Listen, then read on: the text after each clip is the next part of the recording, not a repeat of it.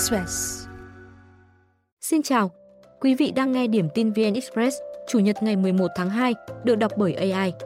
Sau đây là một số tin tức đáng chú ý được cập nhật lúc 17 giờ. Từ sáng 30 đến mùng 1 Tết, các bệnh viện tiếp nhận gần 3.400 trường hợp liên quan đến tai nạn giao thông, trong đó 1.500 người phải nhập viện điều trị. Số bệnh nhân phải nhập viện do tai nạn giao thông tăng so với cùng kỳ Tết năm ngoái, theo thống kê của Bộ Y tế. Còn theo số liệu từ Ủy ban An toàn giao thông quốc gia, trong ngày mùng 1 Tết, cả nước xảy ra 78 vụ tai nạn giao thông, khiến 35 người chết, 66 người bị thương. Như vậy, số trường hợp tử vong giảm 6 ca so với năm ngoái. Ngoài ra, số ca cấp cứu do tai nạn pháo nổ tăng. Hiện, các bệnh viện tiếp nhận 280 trường hợp khám, cấp cứu do pháo nổ, pháo hoa, trong đó 163 người phải nhập viện điều trị, không có trường hợp tử vong. Dịp Tết, cả nước không ghi nhận trường hợp mắc các bệnh nguy hiểm mới nổi như cúm AH5N1, cúm AH5N6. Còn sốt xuất huyết ghi nhận hơn 600 ca mắc, không có tử vong trong tháng 2. Các trường hợp mắc tập trung chủ yếu tại miền Nam và Trung. Gần 205 triệu dân Indonesia sắp đi bỏ phiếu bầu tổng thống vào tuần sau. Đây là một trong những cuộc bầu cử có quy mô lớn nhất trên thế giới. Các công dân Indonesia đủ điều kiện ngày 14 tháng 2 sẽ bỏ phiếu bầu tổng thống, quốc hội và chính quyền địa phương. Cuộc bầu cử dự kiến kéo dài 6 tiếng và diễn ra trên 3 múi giờ khác nhau, bắt đầu từ tỉnh cực đông Papua. Những ứng viên nổi bật tham gia tranh cử Tổng thống Indonesia gồm Bộ trưởng Quốc phòng, cựu thống đốc Jakarta Anies Baswedan và cựu tỉnh trưởng Trung Java Ganja Pranowo. Indonesia dự kiến huy động hơn 5 triệu tình nguyện viên phụ trách 800.000 điểm bỏ phiếu trên khắp cả nước. Giới chức Indonesia những ngày qua cử những đoàn hộ tống chuyển thùng phiếu đến khắp ngóc ngách của quốc đảo trải dài tới 5.000 km, nơi hàng trăm dân tộc sinh sống. Tổng thống Ukraine Zelensky vừa thông báo thêm 5 thay đổi trong bộ máy lãnh đạo quân sự Ukraine sau khi đã bổ nhiệm tư lệnh và tổng tham mưu trưởng mới. Cụ thể, ông Sukharevsky sẽ đảm nhiệm quản lý các phương tiện không người lái của quân đội Ukraine, trong khi đại tá Lebedenko phụ trách đổi mới sáng tạo, đặc biệt là công nghệ lục quân và các hệ thống chiến đấu. Đồng thời, bổ nhiệm 3 cấp phó cho tân tham mưu trưởng gồm Volodymyr Horbatyuk, Oleksiy Shevchenko và Mikhailo Drapati.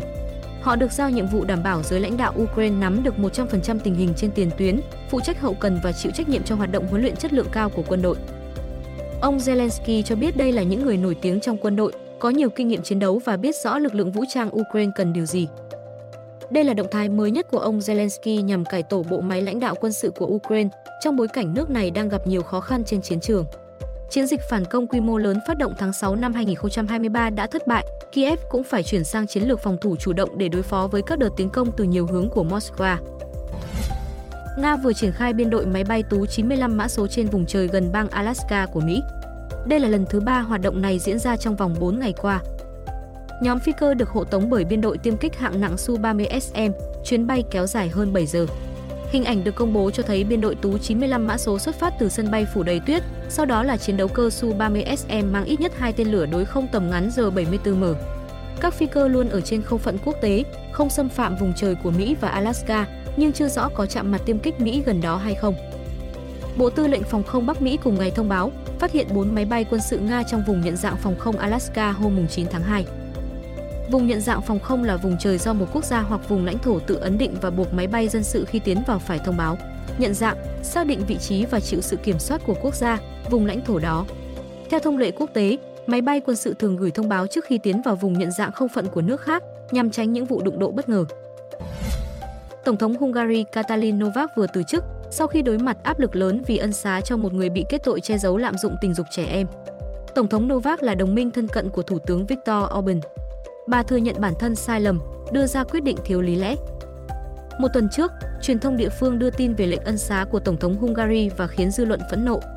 Phe đối lập đã yêu cầu bà Novak cùng cựu Bộ trưởng Tư pháp Judith Vaga từ chức. Người được ân xá là cựu phó giám đốc trại trẻ mồ côi. Người này từng ép các nạn nhân rút lại cáo buộc nhằm vào giám đốc trại trẻ, người nhận mức án 8 năm tù vì lạm dụng ít nhất 10 trẻ.